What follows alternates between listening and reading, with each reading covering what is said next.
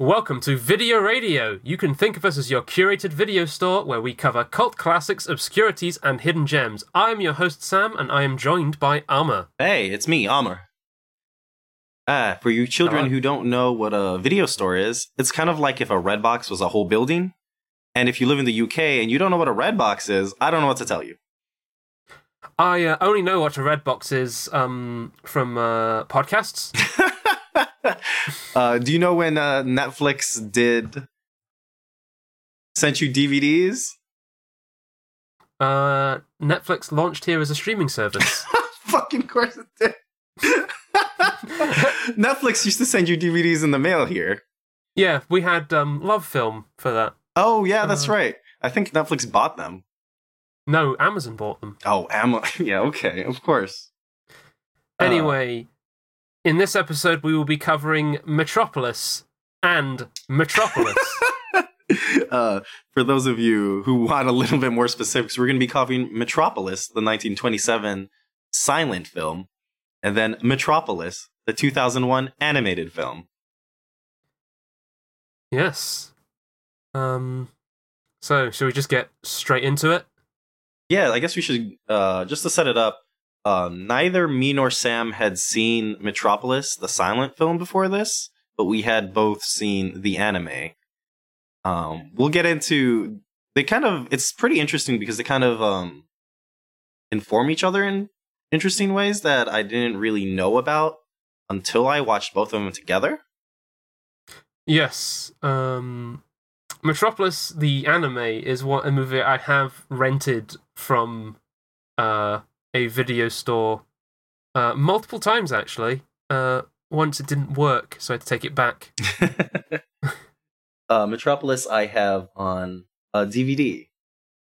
Oh, It comes with a special features disc, which is like one of those mini discs. wow. But yeah, let's get right into um, Metropolis 1927. Uh, fun fact uh, before we tried to watch this. So we were. My copy of Metropolis was in German, I found out after the fact, which is uh, kind of a problem if you're trying to understand a silent film since the intertitles are a little bit important. Uh, so we went and tried to look at some digital rentals that we could watch and we're looking around trying to find the correct version of Metropolis because it's been like re-released and cut it cut up in edited forms several times and we're about to start getting a rental for it to watch together before my partner walked in and said, "Hey, that thing's been out of copyright forever. It's on YouTube." And it was. Yeah, it's it's weird thing because I was looking, as I, was, I wasn't sure if it was in public domain because it's quite close in year. Because like Steamboat Willie is like a year or two after, and that's kind of the big what copyright cases are often fought over. Yeah. Being like the first depiction of Mickey Mouse and all, but like, and I looked at it and it's it's not. It's still in it's it's still in um copyright in some cases, but it's been in dispute. 'cause It, sometime it has technically been public domain. Right. Like I bet I could also find it on like the Internet Archive or something. Yeah. Uh, but yeah, let's just uh, get right into it. Um, what were your expectations for this film before we get there? Um, I think all I'd seen were very kind of heightened uh, imagery of the uh, man machine being brought to life and uh, some of the machinery sequences that, but though I weren't, I wasn't certain that those were from Metropolis. I'd seen clips of them uh, in a uh, mahjong game that my mother had. oh, that's incredible. Uh, Yeah. wow. Yeah, I had some weird expectations because I'd kind of seen mostly things that riffed off of Metropolis, so I expected to see a lot of the robot, the man machine specifically, like the the humanoid robot form, and Yeah.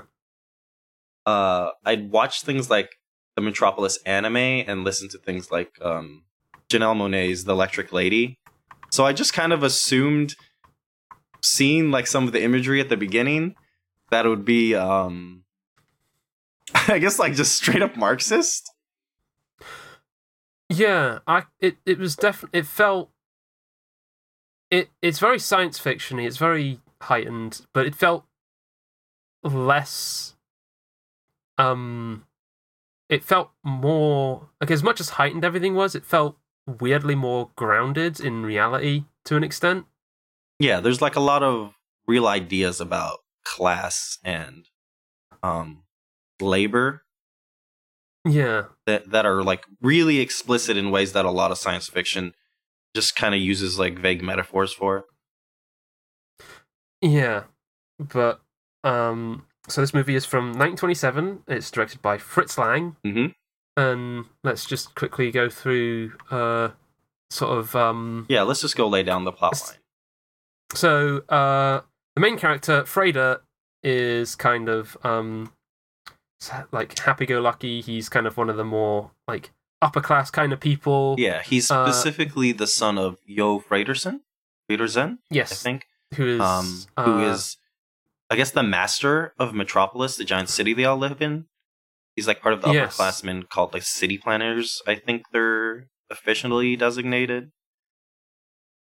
Yeah. So Freder goes and sees goes down to see the workers and sees that they're kind of overworked in some ways. Uh the he sees a bunch of people working on a machine and because like this very this movie is very blunt about its metaphors Right. in that this machine is literally depicted as a uh monster eating the workers. Yeah, the there's this shot of all these workers working like clockwork, trying to keep the machine running, and it just like fades into this. Uh, basically, it heats up, it explodes, and it fades into this like demonic face where it's just c- literally eating the workers as they're working on it, and then kind of fades back to the reality of just seeing them thrown about by the explosion and overworked.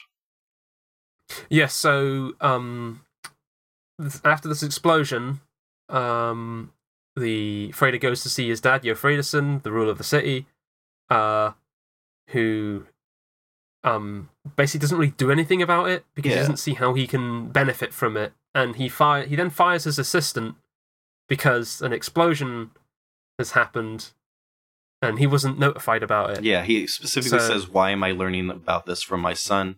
Why am I learning about this from the workers and not you?" Um, and he essentially says he sees um Fre- Frater's um pain, but he says, you know, these people are because they specifically all live underground in like a specific different city for the workers. And he says this is their place. This is their task. This is their station in life. And um where they're sent where they're sent to be like everything is in the right place and we need them to be there for things to work as they will so he really neglects to do anything about it Yeah, so kind of you see like Freder's kind heart doesn't want to because uh, Josaphat is fired, and that basically means he would be sent to the underground city. mm-hmm. But Freder tells him, "He can, you know, you can stay at my place. It's Right. fine." And then uh, Freder exchanges uh, lives with a worker named George. yeah he goes under he goes underground um he literally takes his place like they switch clothing and he gives him all his possessions and he takes his place at the hand of the machine working like i think they say like a 10 hour shift Yes, i'm assuming they didn't get a break No. Um it's uh and it's very, I don't know if you've seen like this is a, like an image I'd seen like many times before is like there's a guy holding hands of a clock looking like dial. yeah so they're basically it work. like um there's lights all across the dial and he's basically turning the hands of the clock to meet the dial um the lights on the dial as they light up to keep them It's moving is is very uh over exhaustive busy work. Right, yeah. He specifically says if I stop, the machine will stop and everything will break down. So they're basically um the hands of these workers are the little literal engine powering this machine. Yes. So after having worked that lengthy shift, he then is able to meet with uh, a woman named Maria, who is uh, kind of sort of been someone who's drawing a lot of these workers together and inspiring them, uh, talking a lot about how um, that a mediator is necessary between the workers and the ruling class. Right. So specifically, she tells uh, like a parable of the Tower of Babel and how it fell, and the way it's weird because um, they're reusing the the story basically as is, but what makes it fall is that the people who plan it, the referred to as the head, and the people who build it, who are hired by the head, uh, referred to as the hands, don't understand each other, and the discord between them causes it to be destroyed. Yes. And so she kind of promises the workers, hey, we need to be patient. We need to wait for this mediator who's going to come and will help the two understand. Yeah, so um, Freder sees it upon himself that he should become the mediator. Right. Seeing as he has that position of privilege, and I guess after working one shift, Yes. understands their plight. So, um, uh, Joh Fredersen is also having Freder stalked um, by his spy, the Thin Man. I guess, yeah, that's how he's credited, the thin man. But he's just basically this like huge seven foot tall looking motherfucker who is like so wide. So it's definitely an ironic name. yeah. Um, Um, the Thin Man finds uh, uh, what's the secretary's guy name again? uh. Josaphat. in Yeah, his, right. In his house. And basically, between that and his meeting with um, Rotwang, an inventor, he comes across the meeting for uh, between Maria and Frieder. Yes. Um, Rotwang also reveals that he has been working on a machine man, basically to resurrect uh, Hel, uh, Joh's uh, deceased wife, who he was also in love with. So there's this like big um, reveal of the machine man with the you know iconic robot frame Mm. which he says in 24 hours I will be able to basically give this a human identity and make it uh, indistinguishable from another human. So then, um, Joh Fredersen commands him to make it look like Maria, so that then they can use her to uh, disrupt the workers. Yeah, to basically sow discord between um, Frieder and Maria and you know overthrow the workers' plans for a mediator. So uh, Maria's captured. Uh, Rotwang takes uh, Machine Man and makes her into a Maria yeah, uh, makes her. into- duplicate. Mhm. And then he basically sets her upon. I think it starts with the upper class, right? Yes. Um, kind of uh, in a very uh, Like a very very. over the top. yeah, go ahead. Go ahead. very over the top sequence in which she's doing uh, a lot of um, dancing Yeah, to. Uh, it's it, they basically set it up as she's um Babylon the Great from the end of Revelations. They specifically show that quote and like they use that imagery of her coming and seducing everybody and um but she does this like because it's a silent film she's doing this dance but it's the way the hand cranking makes like a kind of inconsistent frame rate that kind of like makes it look like it's in fast forward Yeah. sometimes. So she's basically like doing a belly dance and like fast forward. And it's supposed to be this like deeply erotic thing and you can see um the men in the club just losing their minds over it. Like literally flailing about and like reaching for her and crawling all over each other to get closer to her as she does this ridiculous hilarious belly dance yeah, and the, the the the upper class they all fight each other. yeah then they just start fighting each other for her and she just kind of like smiles and then starts doing this uh the actress does this like weird face where she's like kind of closing one eye um Mm. to like kind of give the expression like a kind of an inhuman expression, I guess, is the idea, Yeah. which recurs uh, as you know things get more intense. Um, and then basically after she, uh, before before that, I just want to say, uh, I remember watching this, and there is just um right before this scene, there was just like some random instance of like blackface and yellowface Yeah. that just comes out of nowhere. It's just basically some floating heads with actors and just yeah, it's not great.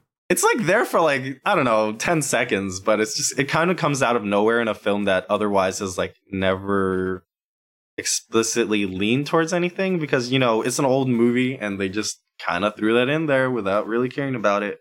Um, I guess the idea is to show uh, this is a shady club and you know it's shady because there are non-white people who are going to it. It's exotic. exotic. And they also i think specifically um hell in this scene is held up by like a bunch of black people Mm, on the like very uh revelations imagery statue like snakes and things. They show I, don't- I don't know if they're like actual black people. It's like the only time like black people show up in the film for like these Yeah. scenes and they never show up ever again you will never see them with any of the underclassmen or upper class people it's just for that one specific scene so uh just be aware that's in the movie yes. So then she then goes to the worker class and instigates a riot that destroys the machines upholding the city, which floods the underground.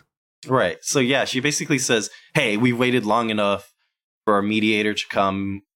Obviously, they're not coming. It's time for us to take this into our, our own hands and overthrow the people above us who are ruling over us." Which, you know, um seems reasonable when you think about the way the movie depicts the uh, worker class, but it's kind of played the same way um the upper class are like salivating and fighting over her are like uh Yes. like an animal frenzy so yeah they go up they destroy the machines which causes a flood underground and specifically endangers the workers children.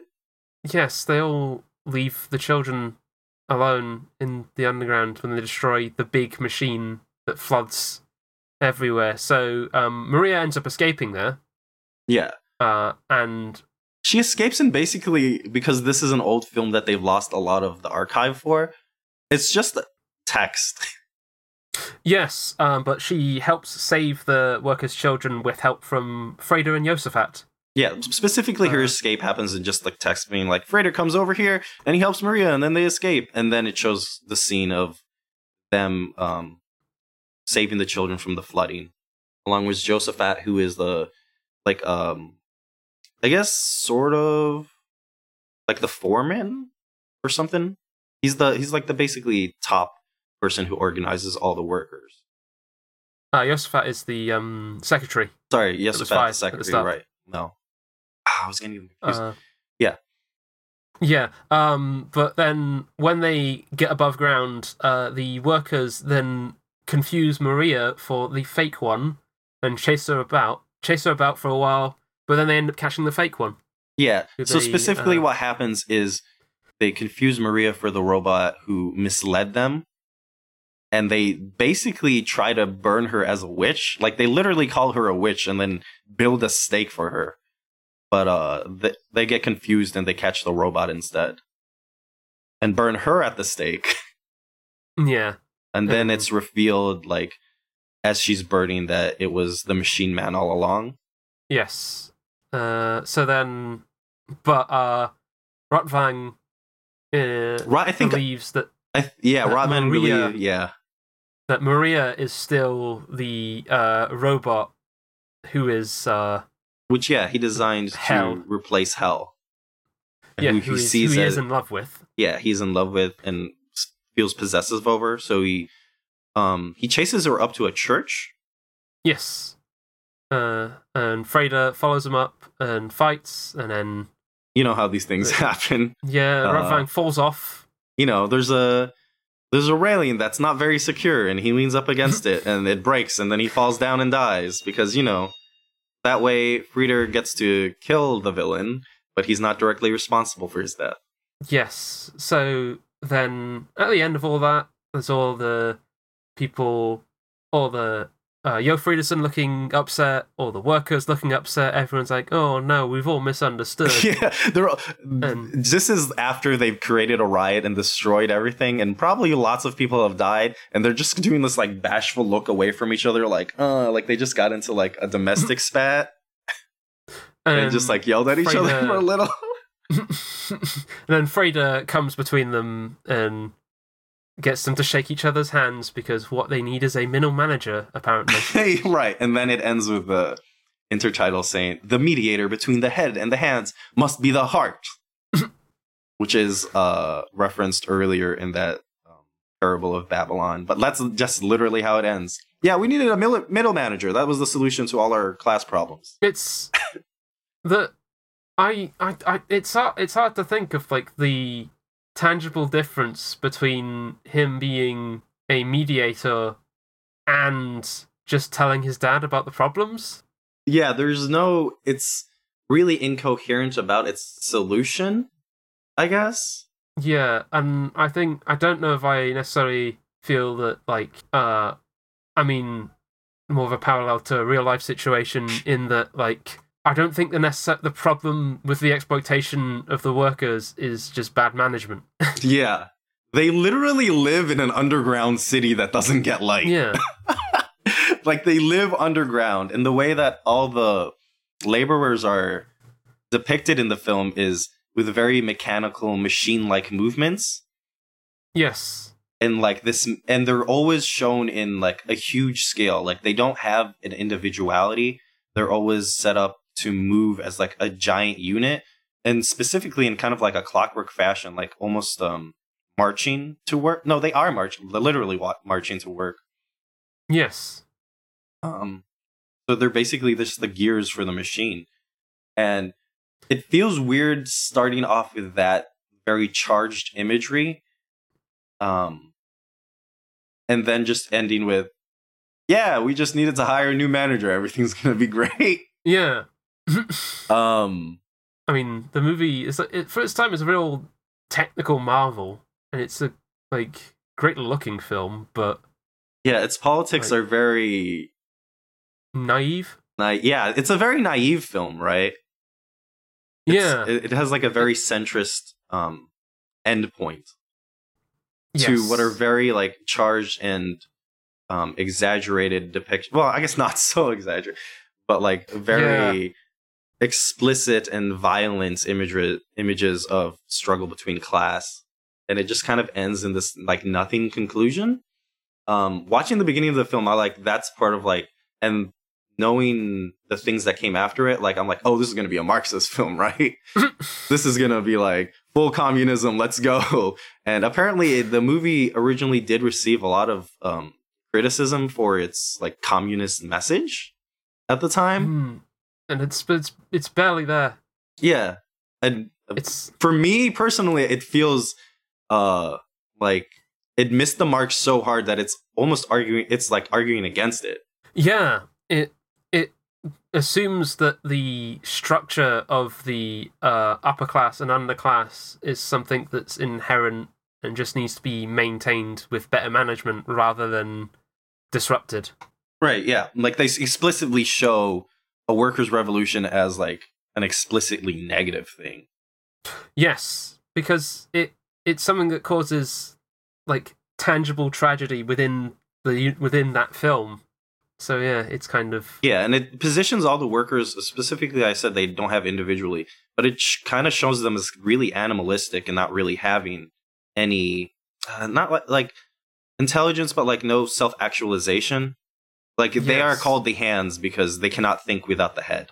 it's it's like the rev- like the fact that they leave their children to die make, paints Right. them as really selfish. Yeah, it Which p- paints them as selfish in the same way as the people in the club who are really horny Yeah. for the robot, Yeah, and no. it like specifically draws an equivalence between those two things, right? yes, it does. Like we are the same in more ways than you think. so you know, absolutely. get somebody who has experienced it uh both sides to work between us. You know, the man who Oh. lived in rich naivety and then worked a one 10 hour shift. He'll definitely have everybody's best interests at heart. Oh man, it's um uh, like I guess for its time like you can kind of see um how influential and how a lot of his I- grand ideas filter out to things afterwards. But as far as like its politics in a modern consideration or like any consideration, uh, they're like you said, like so naive and misled that um, its political message is just, I guess, inc- it's incoherent, but only in the way that its intentions are completely undone by what it's actually saying. Yes. But I guess uh, for some his like considering the historical moment, it makes sense a little bit. Yeah. This is uh, post World War One Germany, so this would be like thinking about it. This would be after everybody kind of seen this sees the the horrors of industry as like you know whole generations are gunned down by machine guns, and the problem is solved by throwing more bodies at it Yeah. and the like nobody figured out how to everybody figured out to make better weapons but nobody figured out how to fight with them and uh it's just this m- mechanicized uh massacre has just happened and specifically germany they really take the blame for it and um it basically like tanks their entire economy right Yeah. I think uh the w- images I've heard where money was so useless that to buy anything you'd have to like sh- uh, take it around in wheelbarrows, and it was more useful to like paper your house to keep the cold from It's- coming in than it was for actually buying things. Uh, I don't know how true that is. I don't know much about European history, but that those were specifically the images that I was told. I- Haven't read anything on it since like secondary school. Yeah, I haven't It's heard been- anything literally since like European history. Like my history of Europe is probably worse than yours because mine was like an optional class that you took. no. Uh, it's the thing. This movie, for its time, was monstrously expensive. Yeah, yeah, that was also that. They like continued to be threatening to like run out of money on the production of it, but it kept being made despite that. Yeah. And I don't know, like this is also when um the Nazi party started beginning to form and like build a coherent base. Yes. who would uh, famously use films for great uses of propaganda to Of course. um, help convince everybody to commit war crimes with them, crimes against humanity, rather. Um, yeah. but yeah, because of the ridiculous scale that they spent money on, it feels almost modern in production. It- Not like in that it looks like modern CG or anything, but it looks It's it's a like it's an it's a really watchable film. right. Like- yeah, Like it's two and a half hours, but I didn't feel like I was. It was slow. Yeah, the construction as well is made well. Um, the pacing of it is pretty concise, actually, Yeah. for everything it covers for the most part. Also, just the sort of like big dramatic imagery makes it just sort of. It's a really easy film to follow. Yeah, you you said before it's very uh, um German expressionist Yes. in terms of the way it uses like lighting, shadow, and set design. Like everything's very exaggerated. Like I say, it has a modern production, but like nobody would use scale and um, exaggeration in the same way this does for imagery. Yeah, I think as you were saying as we were watching it, it's everything is too big. Yeah, like when we go to um Joh's Joh Fredersen's office, everything is like twice as big as it should be. Yeah. They they build sets kind of in the way um like a video game would, sort of. Where they build everything way bigger because you have to move around in it, and if you created it at scale, it would just feel tiny. Mm. But it's a film, so everything just feels towering and massive. Yeah. Definitely. And then again, there's the use of crowds to kind of like exaggerate the movement. Like when we say crowds, we mean like hundreds of people are on screen. Literal crowds on yeah, screen. literal hundreds of people doing something for a shot. Yeah, the just it's just, it's astonishing the scale of the movie. Yeah, you can see really how this, especially at the time, would um make such a like astounding impact on somebody who watched it, right? Like even now, there's this. It does stuff that nobody would nobody would throw this kind of money or manpower at in a modern film, right? Yeah, like anything with a crowd sequence now, it's uh, it's it never looks great. Right. It's always a bunch of copy paste. Yeah, they Uh, take like twenty people and then they CG them into like a thousand or whatever, Yeah. and it, it Like- like you don't you don't get this physical effect of this many people imposing on a space. Yes. like when you see those like part of the thing that makes it so upsetting for to see the workers is because you see that physical power of the workers and the crowds uh consuming a space and then it's just kind of used to like you know to send them as like set them up as like a pack of animals or something Yeah. like it really exaggerates the worst messages of its visuals as well as like uh the imposing scale that it does elsewhere yeah this is just like a a big film i guess Yeah. No, and it's I, I, I do think it's worth seeing because like it's it's like as much as it's like it's muddled, it's it's still fun to watch. It's still like some of the some of the stuff looks cool, and like it's again, it's just like you.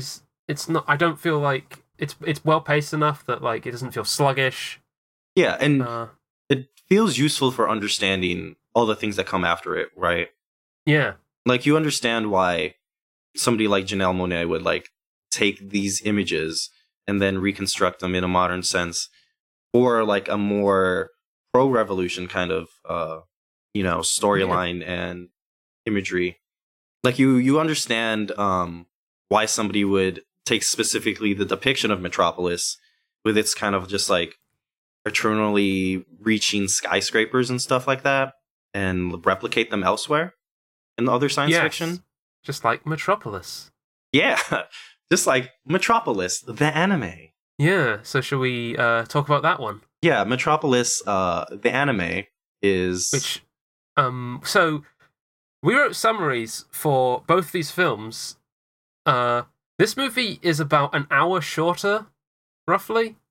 And like, like fifty minutes. three times Like- as much things happen Yeah, we wrote so much more because, like, as much as we say, oh, like Metropolis, the German film, is a really well-paced movie. It it's like the actual plot is fairly simple. right but it's Um, also not an anime which you can get across uh the same information Yes. in like a second with a drawing right because as much as um metropolis exaggerates and uses that german expressionism it's still by people and you still need to um give them the time to act and communicate in real time where especially with it being a silent film. Right. Yeah, because you have to hold on it so that people can absorb the image.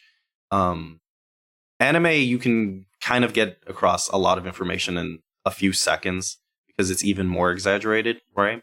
Yes, And like I was saying earlier, with uh, you can kind of understand why somebody would take the imagery of Metropolis and like expand upon it.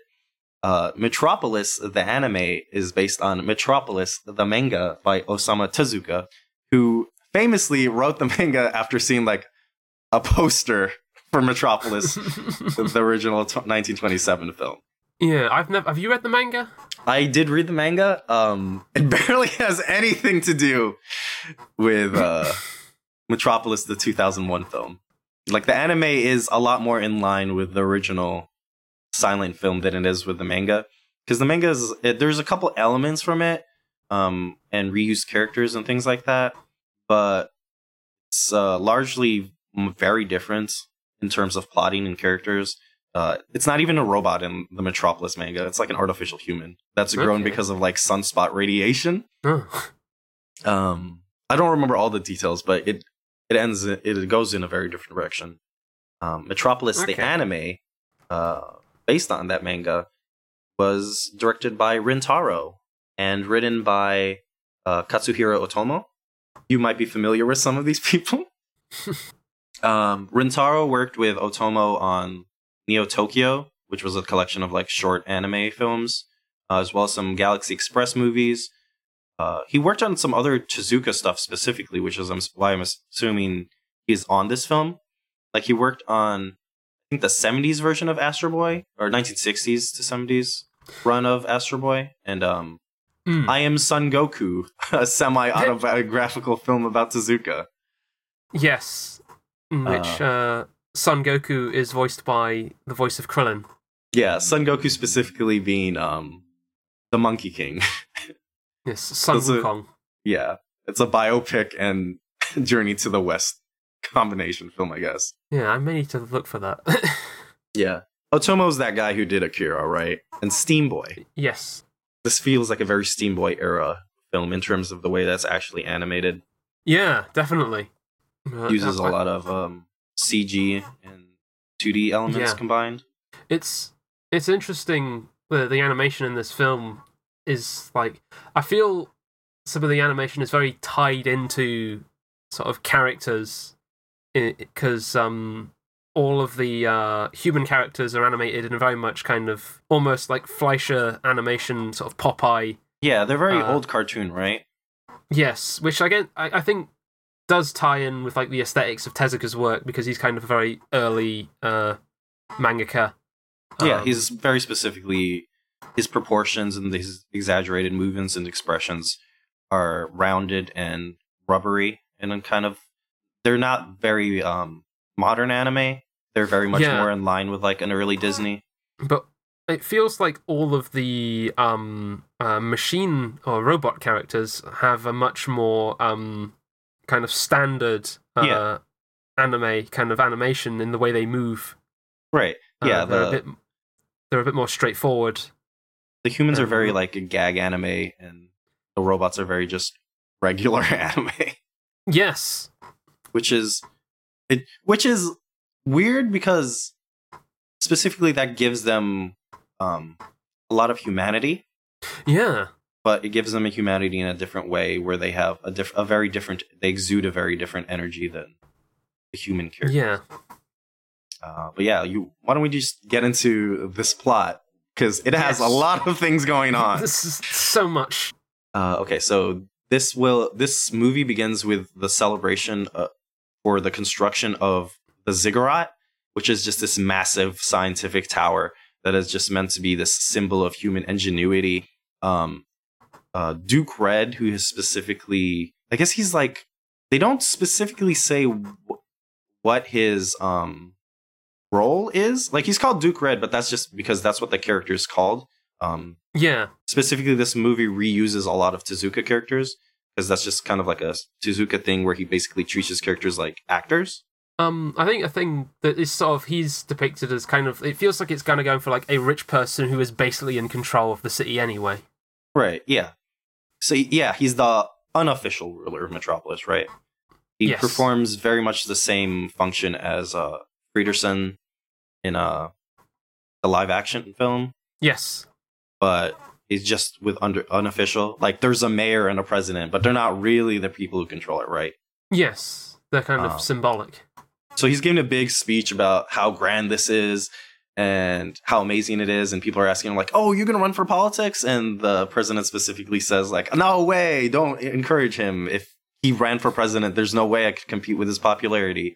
And uh, the celebration is interrupted by um, somebody basically shining some propaganda and displaying the symbol of the Marduks, who are this anti-robot group, and then he kind of escapes while gunning down a robot Yeah. So like it just immediately sets up, sets up that um tension of like the anti-robot coalition who kind of exists. I guess not a coalition. Um later they actually say that they were started as like a political party that just became like more radical. It's the fact that there's also like robots exist in this like movie compared to the other one in which like they they have a one robot. was invented. yeah, they have a robot, whereas this one they're everywhere. yeah. They're specifically But- set up to be everywhere. Yes, but they also there's definitely kind of underlying tensions because they don't have the same rights as humans. But we'll get into that a bit further on. Right. Yeah. So from here they go on to the scene where Shunsaku Ban and Kenichi are arriving from Japan. Um, Shunsaku Ban's a Japanese detective, and Kenichi's, I think, his nephew, right? Yes. Yeah. And they're in search of Dr. Dr. Laughton, who's like a criminal scientist with dealings in the black market. They go to Inspector Notarlin, who is the police chief, and he specifically says, "Hey, we don't have anybody to help you uh, search for this criminal because we're it's taking everybody we have just to keep this celebration from breaking out into chaos." Yeah. So they send them down to, uh, they send them down to go get a robot to help them out. Yeah. He's like a really cool robot. Yeah. Um distinctly he can't do uh certain things that human police officers can. yeah, he's not authorized to apprehend anybody, right? Yeah. and Uh, but he can he knows the city and he can help them navigate it. He kind of looks like um Q from Street Fighter 3. Yes. He's apparently based on like a tokusatsu detective hero. Huh. Um but basically like that, you know? Like a robot who kind of has like a mask-like face and wears a trench coat and a Yeah. private eye hat, you know? He's just he's got the whole private eye getup. So uh they give him they give him a name. Uh, yeah. He, he he does that thing where, where you know robots in fiction do where when they ask their name he just gives them their like model designation which is really long uh hilariously uh shunsaku does not remember it and fudges it up and then kenichi repeats it back exactly um but then they just decide to name him pero after um shunsaku's dog he used to have since Yes. robots aren't allowed to have human names because it would infringe on human rights i guess yeah. Which uh, is uh yeah, you know, you know, they're setting up some politics here. Yes, they are. Uh, Pero also specifically is a reference to. There's a lot of Tezuka references in this film. A lot of which uh, go over my head because yeah, I'm um, I'm sure I missed a ton of them. Uh, but Yeah. Is uh in the Astro Boy comic. He's Shunsaku's dog who is Huh. kidnapped and is turned into a cyborg. So, yeah, my um only Tezuka knowledge is uh the uh, uh playing like two levels of the Astro Boy GBA game. yeah, you should finish that game. It's a good game. yeah, You'll see a lot of these characters in it. I will. yeah. So from there, they reveal that Duke Red is funding Laughton to create a robot that is based on his deceased daughter, Tima. You know, we're starting to get some parallels with the silent film here. Yeah, And you can kind of uh, get the sense that Laughton has some tension with Duke Red, where Duke is the Duke Red is just telling him to hurry up and just finish it, and he's anxious to finish it, while Laughton keeps evading him and saying, "Oh, just give me more time, get give me more time," and you get the sense that he's got other plans for the robot. yeah, Uh, Rock, who is also uh, Duke Red's, I guess, like um, adopted son. It it's interesting because there's kind of a tension there where Rock feels that Duke Red is his father and calls him such, but uh, Duke Red does not want to be seen as that, Right. and they kind of um, Rock has a very possessive, um, yes, has very possessive feelings towards his father. yes, He's also the leader of um, the Marduks, who are also uh, revealed to be like it's a. I think somebody said uh, the Pero says uh, in a different part of the film that it's a public secret that this political party is funded by Duke Red. yes, So he uh finds out about Laughton's work and in like a jealous rage, um declares that no robot will deceive his father. Uh he kills Lawton. I guess he shoots him. He doesn't like Yes. outright just kill him. And then he destroys the lab, which causes like a massive fire to erupt in what's supposed to be an abandoned lab. yeah. Kenichi and Shunsaku are investigating while this goes on as well. Right, yeah. They go down spec- it's specifically in what's called zone 1, which is an underground level where um the underclass live and work basically. Yeah, So this fire erupts, uh, it creates a massive fire which starts exploding, and um, before Laughton dies, he releases Tima as kind of just like uh, a last ditch effort. Uh, there's this really cool scene where the firefighting robots show up, and there's this like awesome jazz music playing while uh, Yeah. this the robots like chant in time to the music, which is really cute. there's a there's a lot of really good jazz music in this movie. Yeah, like a a big robot comes, and then like a lot of like mousy looking tinier robots come, and um, after they create like a a cordon around the scene. They like stick out their arms, and then all the tiny little robots climb on top of them and build like giant, um, almost bioorganic looking firefighting hose. Yeah. It's, They like uh, specifically link up to build like a much bigger thing and then turn into the hose itself. Yeah, it's really it's a, it's a really cool detailed sequence. Yeah, this is a movie they also spent a lot of money on. Mm, It's a Madhouse movie, which Yeah. they're known for uh, very uh, detailed animation and also having their workers work 300 hours in a month. yeah, they sure are. Ah. yeah. Uh, some more parallels, some real life parallels to Metropolis. Um, so as this explosion is happening, uh, Shunsaku runs into the fire to because he uh, finds out that that's where Laughton was, and he's while he's trying to get to Laughton, he uh basically gets like a his work, like a book describing the work that he was doing doing on Tima, Yeah. and he gets separated from Kenichi, who sees Tima in the fire and is like, "Oh no, there's somebody there! I gotta save her," and um, runs towards her while it collapses under them. Yeah. Um, the fire, meanwhile, it stokes the resentment of the underclass who are living in Zone One, who is led by um, Atlas, who is like this kind of like revolutionary figure who starts, you know, yelling, "Hey, look, look at what's happening here! They're neglecting us. They're trying to kill us. They don't care what happens to us." And sees um, this fire as a sign of the upper classes' disdain for the people below who work for them. Um, he's specifically human, which is interesting because in other versions, Atlas is actually a robot himself. Huh. Like he is designed by an Astro Boy. I think he's designed by um the same scientist who creates Astro Boy. Okay. Uh, Astro Boy also famously recreated in the image of a dead child. Atlas is created as his uh, rival. You might think of him as the forte to his Rockman. It's basically Huh. the same function.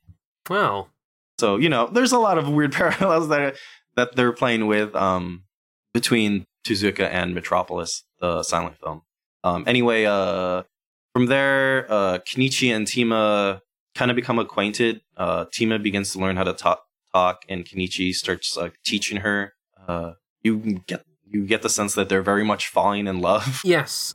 Well, it, I don't really. It's it's not so much. It doesn't feel like romantic love. It just kind it's of feels like, like, real love. It's like kind of- attachment. yeah, attachment and sort of like a puppy love. Yeah. like the first Um, person I've like really felt an emotion for. Like you can tell it's pretty naive on both of their parts. Yes. Also, worth noting that Tima does not seem to be aware that they are a robot, Yeah, and Kenichi is not aware that Tima is a robot either. yeah, and nobody knows that she's a robot. Um, and it's a, and as I was saying, kind of um uh the way she is animated is very human. right, yeah, as opposed and to the she's- other robot. Yeah. Yeah, the the it, it's you know that same thing. You know, we're gonna create a robot who is indistinguishable from a human, Mm-hmm. and the animator in a way that's indistinguishable from a human. Yes. Um, so we get a couple of like comedic scenes and like tender scenes between her and Kenichi. And there's also a little trash robot that helps them navigate the underground called Fifi. Oh, It looks like uh it's like a combination between those like a trash can and those um robots from Nier Automata. Kind of yeah. A bit more. They're a bit more. He's a bit more animated than those because those are Yeah. Quite, um, uh, They're le- less toy-like because they have kind of like hose-like arms, right? yeah. It's like a big rubbery arm that can bend everywhere with like a It's- claw stuck on the end of it. Yeah, Fifi kind of has like a big, like, rubbery neck as well. Yeah, Fifi is very much looks like something you would put together out of scrap parts. Like it's very Yeah. much shown as a model, like a very old model that they've just kind of used because it's cheap, Mm. like a very primitive sort of robot. Um, Yeah. yeah. So they run around. Uh, Rock is on their trail because he combs wreckage, finds out that there's no body, and he's like, "There's no way there would be nothing left of a robot that advanced." Um, eventually, he finds them, and there's like a very long chase scene, a very elaborate chase scene with some of the best uh, scenes of animation Like they they run. Um, there's like very drawn out shots of Rock pulling out his gun as they run through a crowd, and he's just slowly drawing a bead on them. Um, there's like a just like one of those carts you power by bicycling. Uh, what do you call those? Uh, anyway, like they get on one of those, and he just like it's like a Jackie Chan chase scene, right? Yeah, it's very much like that. Yeah. He, he run. They run through like everything in Metropolis, go through some tunnels, and eventually crash and get launched. while Rock and his Marduks try to catch up with them. Mm. So basically, um, they like crash, go get sent flying into like a big trash heap, and Rocket and his Marduks try to find them. Um, then we find out that they are taken in by Atlas and his uh, like crew of revolutionaries. Mm. And when I say revolutionaries, I mean they literally have like Che Guevara posters on their wall, They do. right? Like they just have the communist imagery all over their secret base Yeah. with just, you know, uh they explicitly have um graffiti or something uh talking about the bourgeois Yes. and the they do. proletariat Yes. because that's where this movie's politics are. Yeah. Um, Kenichi begins to say that he is an investigator, um, but then changes it to not give himself away, saying that he's a journalist. And Atlas is like, oh, great, you can tell everybody our story. And he kind of tells everybody, tells them about the underclass of Metropolis, how the people who work and keep the city alive live underground and, you know, squalor. And they usually subsist on rations and rations given by the upper class, but with the celebrations for the ziggurat happening, they're specifically being starved because they're not receiving those rations. yeah. From there, we go to a test of the ziggurat, which turns out to be a big weapon.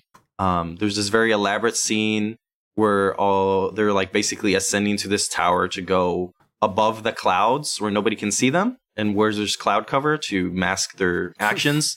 And they basically shoot a giant laser beam at the sun to irradiate it and create a substance called omotanium, which basically um, has the effect of, you know, like sunspots and how they mess up electronics sometimes because of the electromagnetic waves. Oh yeah.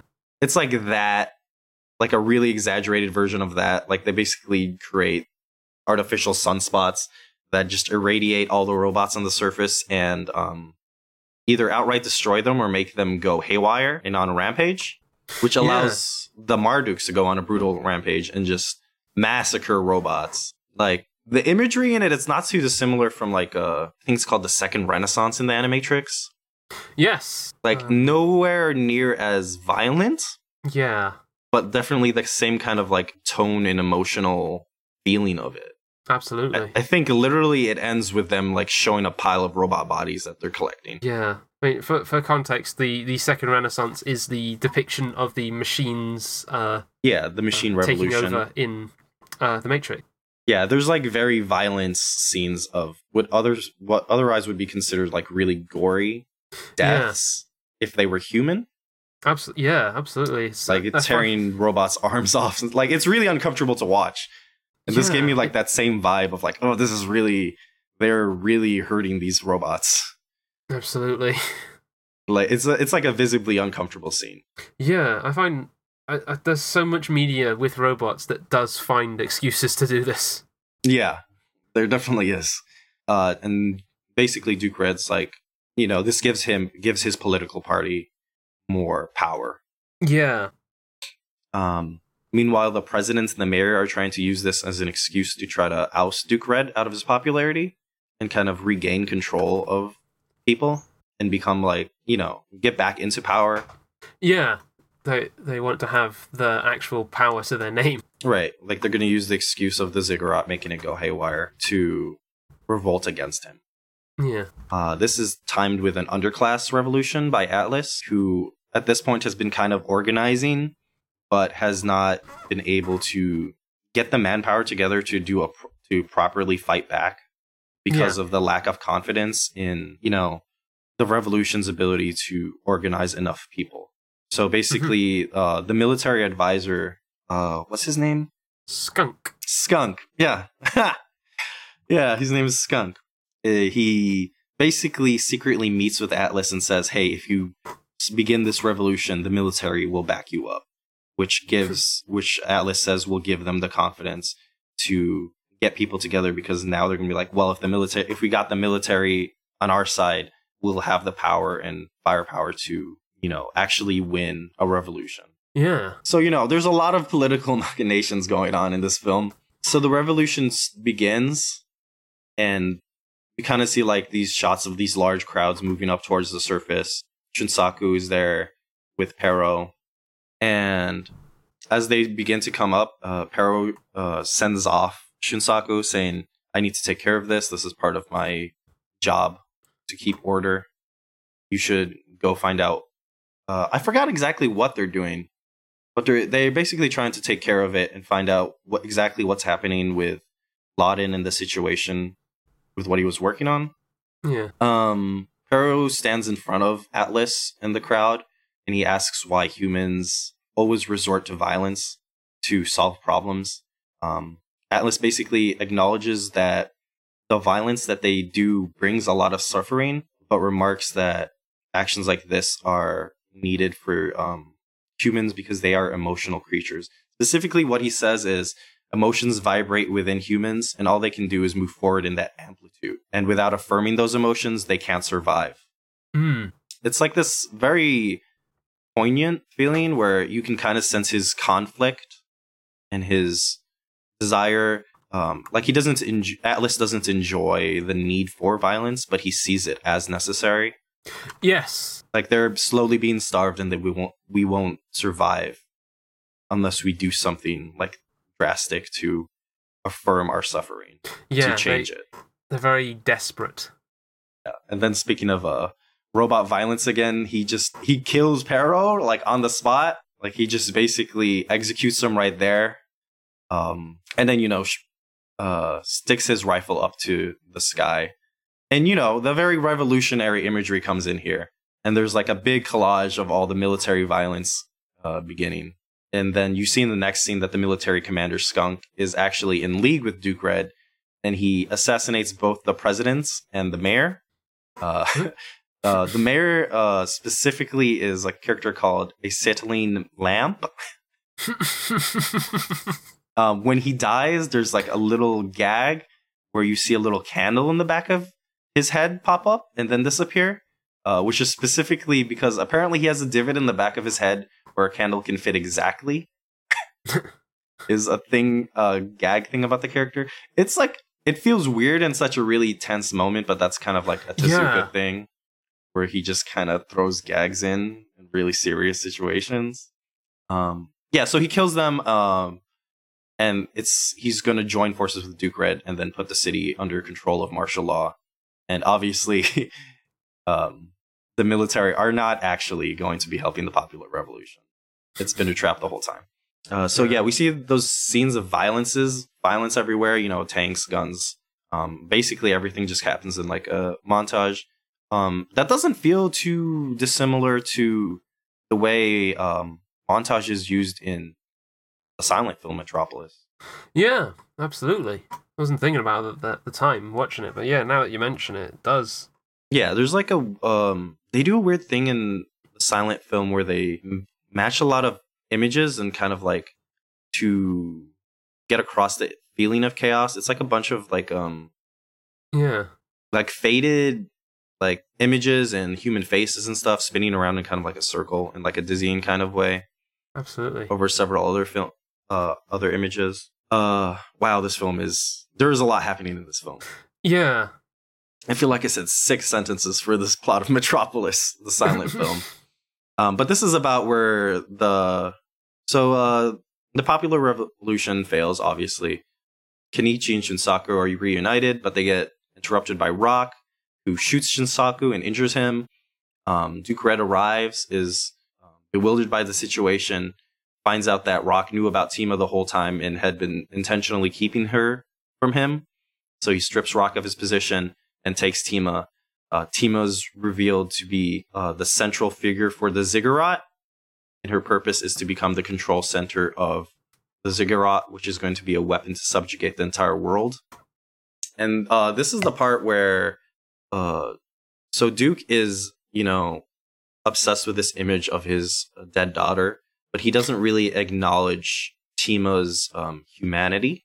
Yeah. So uh, she becomes very conflicted as she becomes torn between the impulses for human emotions and humanity, and her repeat the Duke's Duke Red's um, repeated insistence that she is uh, better than human, and kind of like insistence that she's not actually a real human, and the revelations between those two. And there's a couple other scenes in between here, um, but mostly they just set up that emotional conflict between her sense of selfhood and attempt to self actualize as she's constantly being told she's artificial.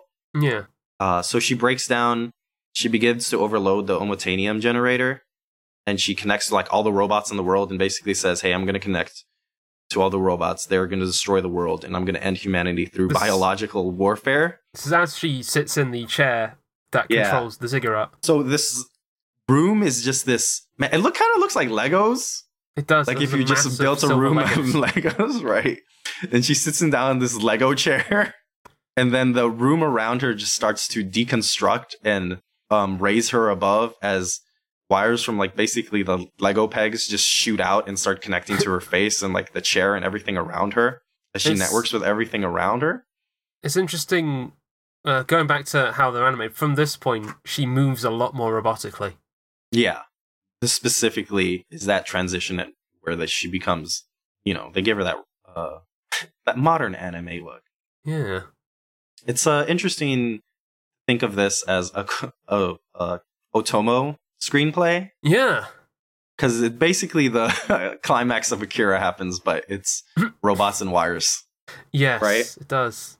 It's a building becoming this massive um, biblical structure instead of a Uh, I bioorganic believe- person.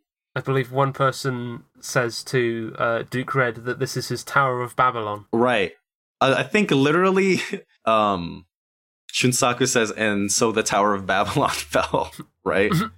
Yes. or was destroyed by God. He like basically just says, you know, Yeah. he once again affirms that Tower of Babylon story. um, Duke Red and Rocket surrounded by robots as everything's being destroyed, very elaborately and very in like very smooth animation. Um, Rock finally is surrounded by robots and says and sees his father about to die, and he's like, "I won't be killed by robots, and I won't let my father get killed by robots either." And he sets off the generator, um, which destroys the ziggurat and starts collapsing into Metropolis. And then um, the very uh, dramatic music and everything cuts right into Ray Charles's "I Can't Stop Loving You." And it, it works so good for this scene. Right, like right as he pla plays the button, there's this like um, and specifically that version, there's this like not sting, like um, there's this opening that's like it's like it's almost like a harp, I Yeah. think, where it's like a heart strum, harp strum, and then you see um, the explosion go off and everything exploding, and then from this point on, it's just dialogue sounds and this song in the background. Yeah. And so as they uh, collapse, the, the ziggurat starts collapsing. Uh, Kenichi is fighting with Tima, trying to get her to remember who she is. It collapses beneath her as she falls down. Kenichi reaches out to her, loses her hand, and grabs one of the wires that's coming off of her, which, you know, it breaks and snaps. And just before it snaps and she falls, uh, her old personality begins to resurface again. And then, kind of after that big scene of destruction, it goes right into like a very calm, almost serene uh, Yeah. shots of you know the destroyed city. Uh, Kenichi's looking for signs of Tima. He gets reunited with Fifi, who's like barely working, but still like conscious and like alive, right? hmm But like you know, puffs of smoke are shooting off Fifi. Um, yeah. I think Fifi specifically brings Kenichi Tima's heart Yes. and other robots start bringing pieces of her to him and he kind of like sheds a tear and kind of like a bittersweet acknowledgement and like he's like you can tell like the the expressions are uh fantastic in that you can tell he's both conflicted to like he has this real sense of loss but also is um happy to be re- reunited with Fifi and to see some part of Tima Yeah. Yeah, and so he tells Shunsaku he wants to stay in Metropolis a little bit longer. Um, and the movie ends on a radio uh, playing Tima's voice, who repeats her first and last words, which are "I am who," and then uh, you know, that's credits. Yeah, and there's a little um picture a little- of the end yeah. of the credits with uh, Kenichi uh, seemingly running a uh, junk shop named Kenichi and Tima, where both Kenichi and Tima are shown. I think Fifi might even be in it. Yeah, Some. So it's really uh, cute, you know, and it's nice to have the like um the bookends yes of her first and last words. I think um it's definitely the the um the use of Ray Charles in the climax is something that's like stuck with me. Like when any any time this specific movie comes up, that song plays in my head Yeah, I think about that every single time. because like You like, like, do you, you don't expect it. and like but like the, and the thing is is like it's been about like 15 years since I last saw the movie before this Mhm. and like that that just hasn't left. Right, But yeah, like the last time I watched the movie before this was on a VHS. Right. Feels like uh almost Kubrick esque, like like the way Kubrick would use um like classical music, Yeah. um specifically to contrast or complement different scenes of like science fiction stuff. Yeah. Oh, for sure. Um, but instead, Like- it's like you it's it's using jazz. This movie uses a lot of jazz for its soundtrack. I mean, it definitely is is using the kind of like big band kind of jazz. Uh, Yeah, I think Hmm. I it it sort of plays into more the kind of like American ish aesthetics of the film. yeah, that's true. Yeah, it very much does that. Um, I mean, it's like Shunsaku and Kenichi aren't they don't live in they're from Japan yeah, and they've come from Japan. from Japan to Metropolis, which is it's never specified where that is, but um, It's probably America, right? If Japan yeah, exists, yeah, if Japan exists, it's probably America. you know that makes sense as something from Japan and kind of like culturally, um, what America would mean and It's- like this this symbols of industry and Yeah, it, it's interesting that it doesn't necessarily completely draw on the aesthetics of uh, the German film and more just takes after kind of uh, American culture. right. Yeah, it's very much that like hyper capitalist. It's that extension of like the hyper capitalist aesthetic, right? Yeah, like Metropolis as a city above is shown to be very prosperous and shown in like a lot of the ways that like prosperous anime cities are shown, yeah, right? I think they got sidewalks that are that move by themselves, things like that. yeah. There's blimps in this movie Oh yeah, there absolutely is. that just like sh- show Duke Red's face and talk about how great the ziggurat is the whole time, which is like really used well because it keeps going. It's even after like the popular revolution has happened and everything's destroyed, and it's just still playing that same message from the beginning, from the celebration. Is it still celebration week? uh, and then you know that's the very um, shiny aesthetic to the top, and then there's that very rundown, more organic feeling as they go down between the zones. Yeah, it's this. This movie is a bit more consistent. Yeah. I, I also feel like um, we get a little bit more of the faces of the people who live below than we do of the people above. Yeah, I mean, ev like everything in um uh the German film Metropolis is a metaphor. Like it doesn't Right. necessarily like it doesn't feel like you're what I don't like I, I didn't feel like I was watching human characters in the way that people were kind of really humanized in the anime. Yeah. Uh, and specifically, I feel like the anime uses that humanity uh, more selectively and like more intelligently. Yeah. Because, like you said, there's that part where they animate the robots and humans differently. But also, I feel like they give more distance to, uh, because of the scale of the shots that uh, Mhm. and the spaces. Feel like there's generally more distance. I don't know if this. I don't. I don't know if this is gonna stand under scrutiny, but the feeling I got was there's like more distance from the big crowds and um filled out cities on the top and it's a little bit more intimate when it comes to zone one oh yeah, specifically sure. Like you actually get to see the shopkeepers and the people selling their foods at the food stands, and stuff like that. Yeah. It gives them a little bit more humanity. Um, yeah, like you said, it has characters, right? Yeah. It's like what what like what's the character of like Metropolis? Like you've got the the, the rich dude who's like, I'm sad about these poor people, and that's kind of all there is to him most of the time. right. Whereas They're- like these like the people of Metropolis, the the anime are, are real people. Yeah, they have motivations and they have understandable, relatable uh, yeah. feelings and goals. Like you, you know why at like Atlas kind of tells like they don't have enough space to give um to speak to what everybody feels in the underclass, but Atlas kind of manages to be the voice for them, but also manages to make them make that feeling human. Yes. Like I feel like for as much as it just goes for it with like the o- the over the top use of like revolutionary um imagery, Yeah. uh he does he feels like a coherent character. And specifically his like conflicted speech about the need for violence and the need to to affirm those emotions right? Yeah. like we have to affirm our emotions to survive. That feels like yes like if i was in that situation if i was in that pain i would need to have an outlet. I would need to do something or i would or or you break right? Yeah. This feels like a lot more of a coherent political movie. Absolutely. The silent film's a little bit more thematically coherent because it has one theme and it just does it. Yes. It, It, it, like knows its message. absolutely. It's um very focused on communicating a few ideas in incredibly broad manner.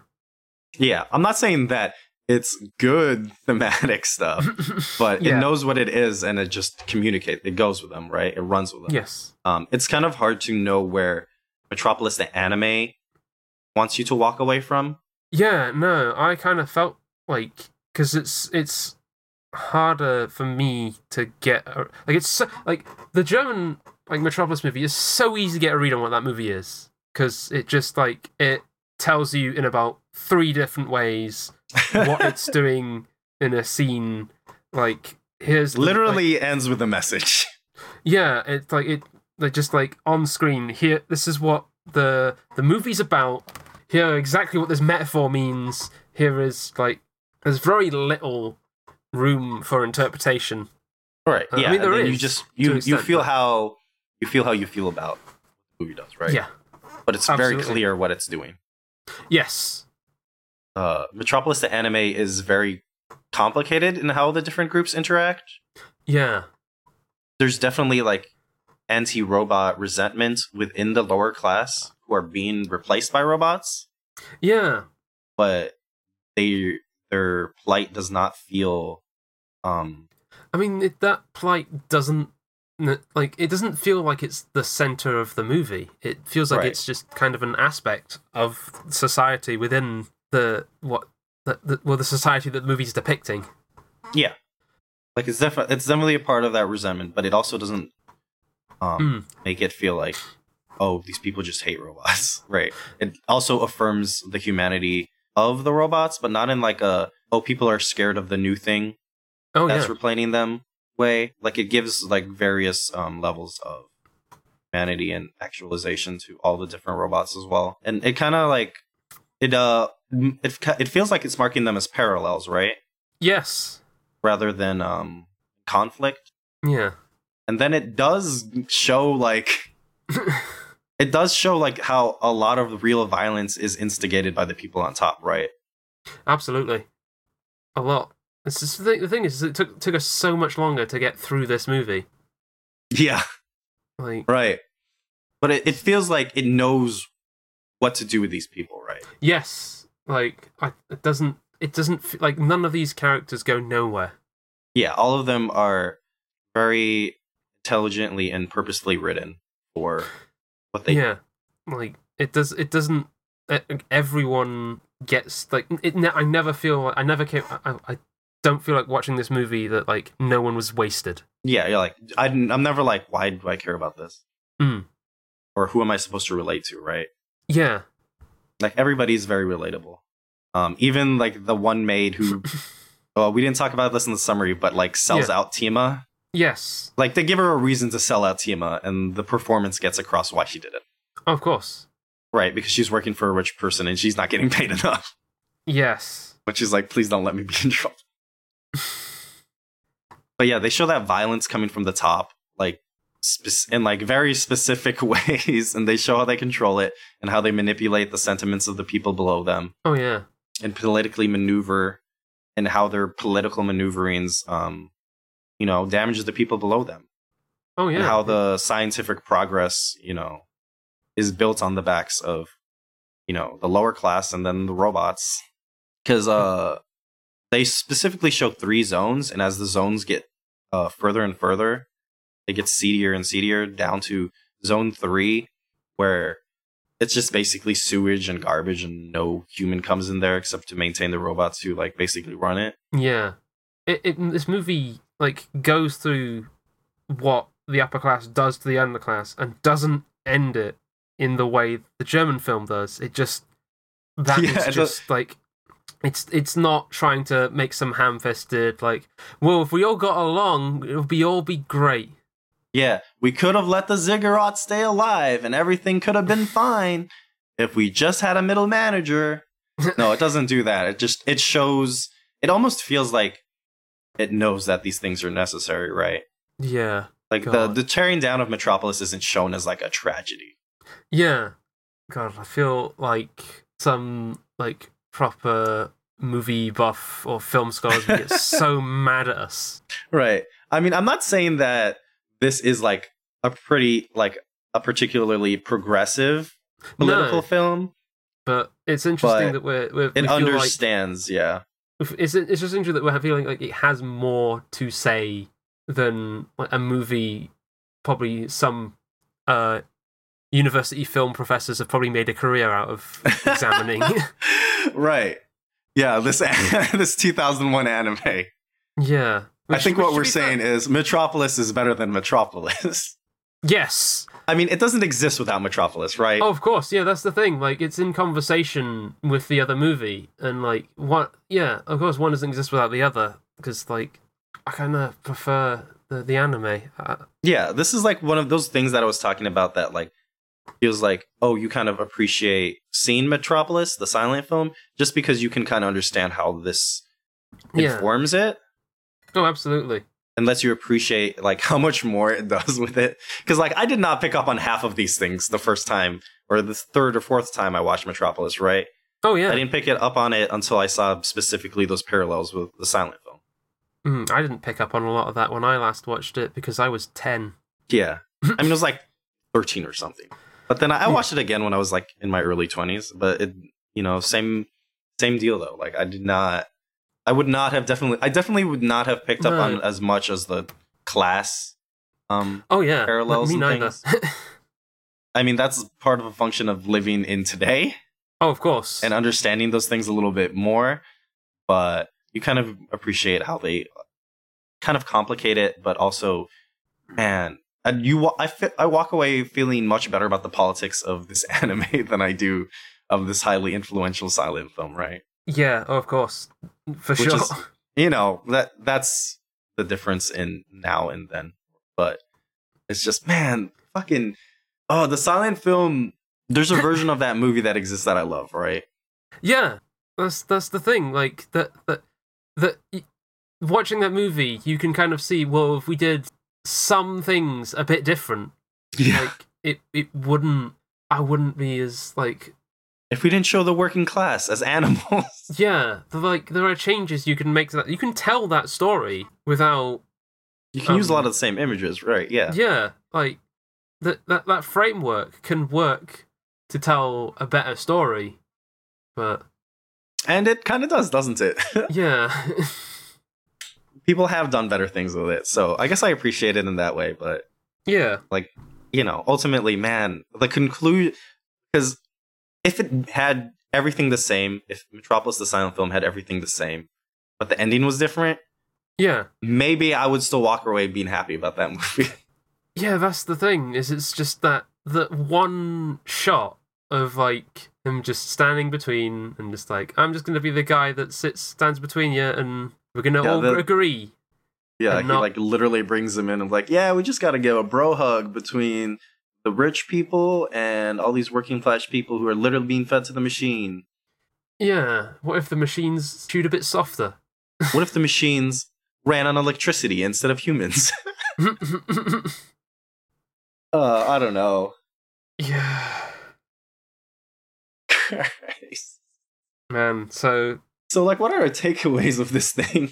Well, my takeaway is I think that anime is much more interesting a movie, but as you said, I feel like having seen the original silent film, it's so much easier to see what this movie does in a more interesting manner. Right. Yeah. Uh, and I feel like as much as I have complaints about the silent film, I think it definitely fills in stuff I'm like about old cinema and influences, and it's it's still fun. I, I enjoyed watching it.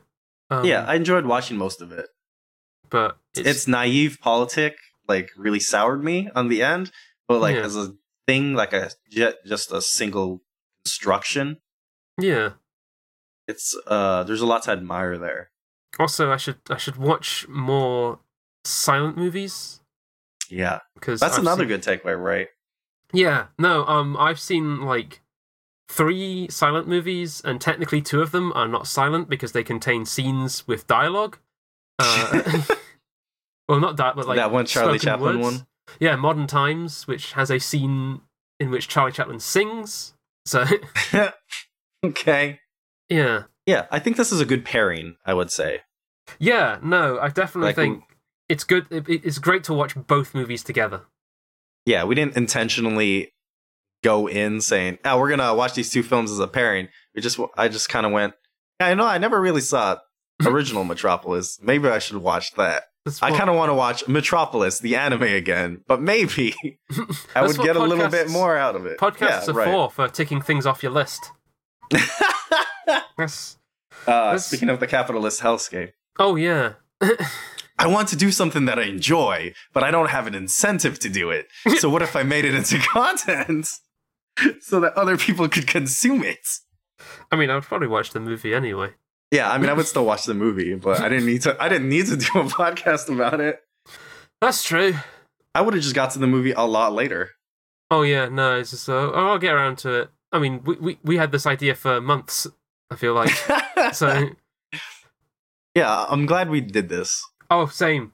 Absolutely, this is fun. Also, the fucking soundtrack to Metropolis, the anime, incredible. Yeah, no, it's real good. Um, I tell you what, the version of Metropolis we watched, which is up on YouTube, I really like that it uses a lot of like church organ. It just Yeah. it gets a real like intense dramatic flair to it. Not as good as the anime, but you know, No, the church organ is really good. Yeah. Man. So yeah, that's those movies. How can we find you in the wild, Armor? In the wild. Oh, you can find me on the wild, wild west of Twitter, the other capitalist had hellscape. Um, at cigarettes. That's like cigarettes, but S I E G at the Mm. beginning instead. You can find me on Twitter at uh, Samuel Howitt. That's Samuel H O W I T T.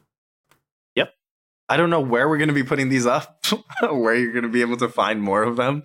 Uh, probably the same place you found this. Yeah. Uh, follow us on Twitter if you're not. I don't know. I, Yeah. don't, I I assume because this is the first episode that either we've amassed a few and got a listener base, or this is the first one, so you probably follow us somewhere else.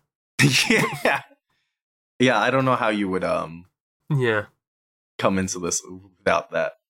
But yeah, uh, thanks for joining us as we talk about Metropolis and Metropolis. Yes. Thank you for listening. And well, we'll be back with something next time. I have no idea what it's going to be, Yeah, we haven't picked a movie yet. but uh, if it's hopefully it's uh, half as good as watching these two together. Yeah. All right. All right, Sam. Peace. See ya.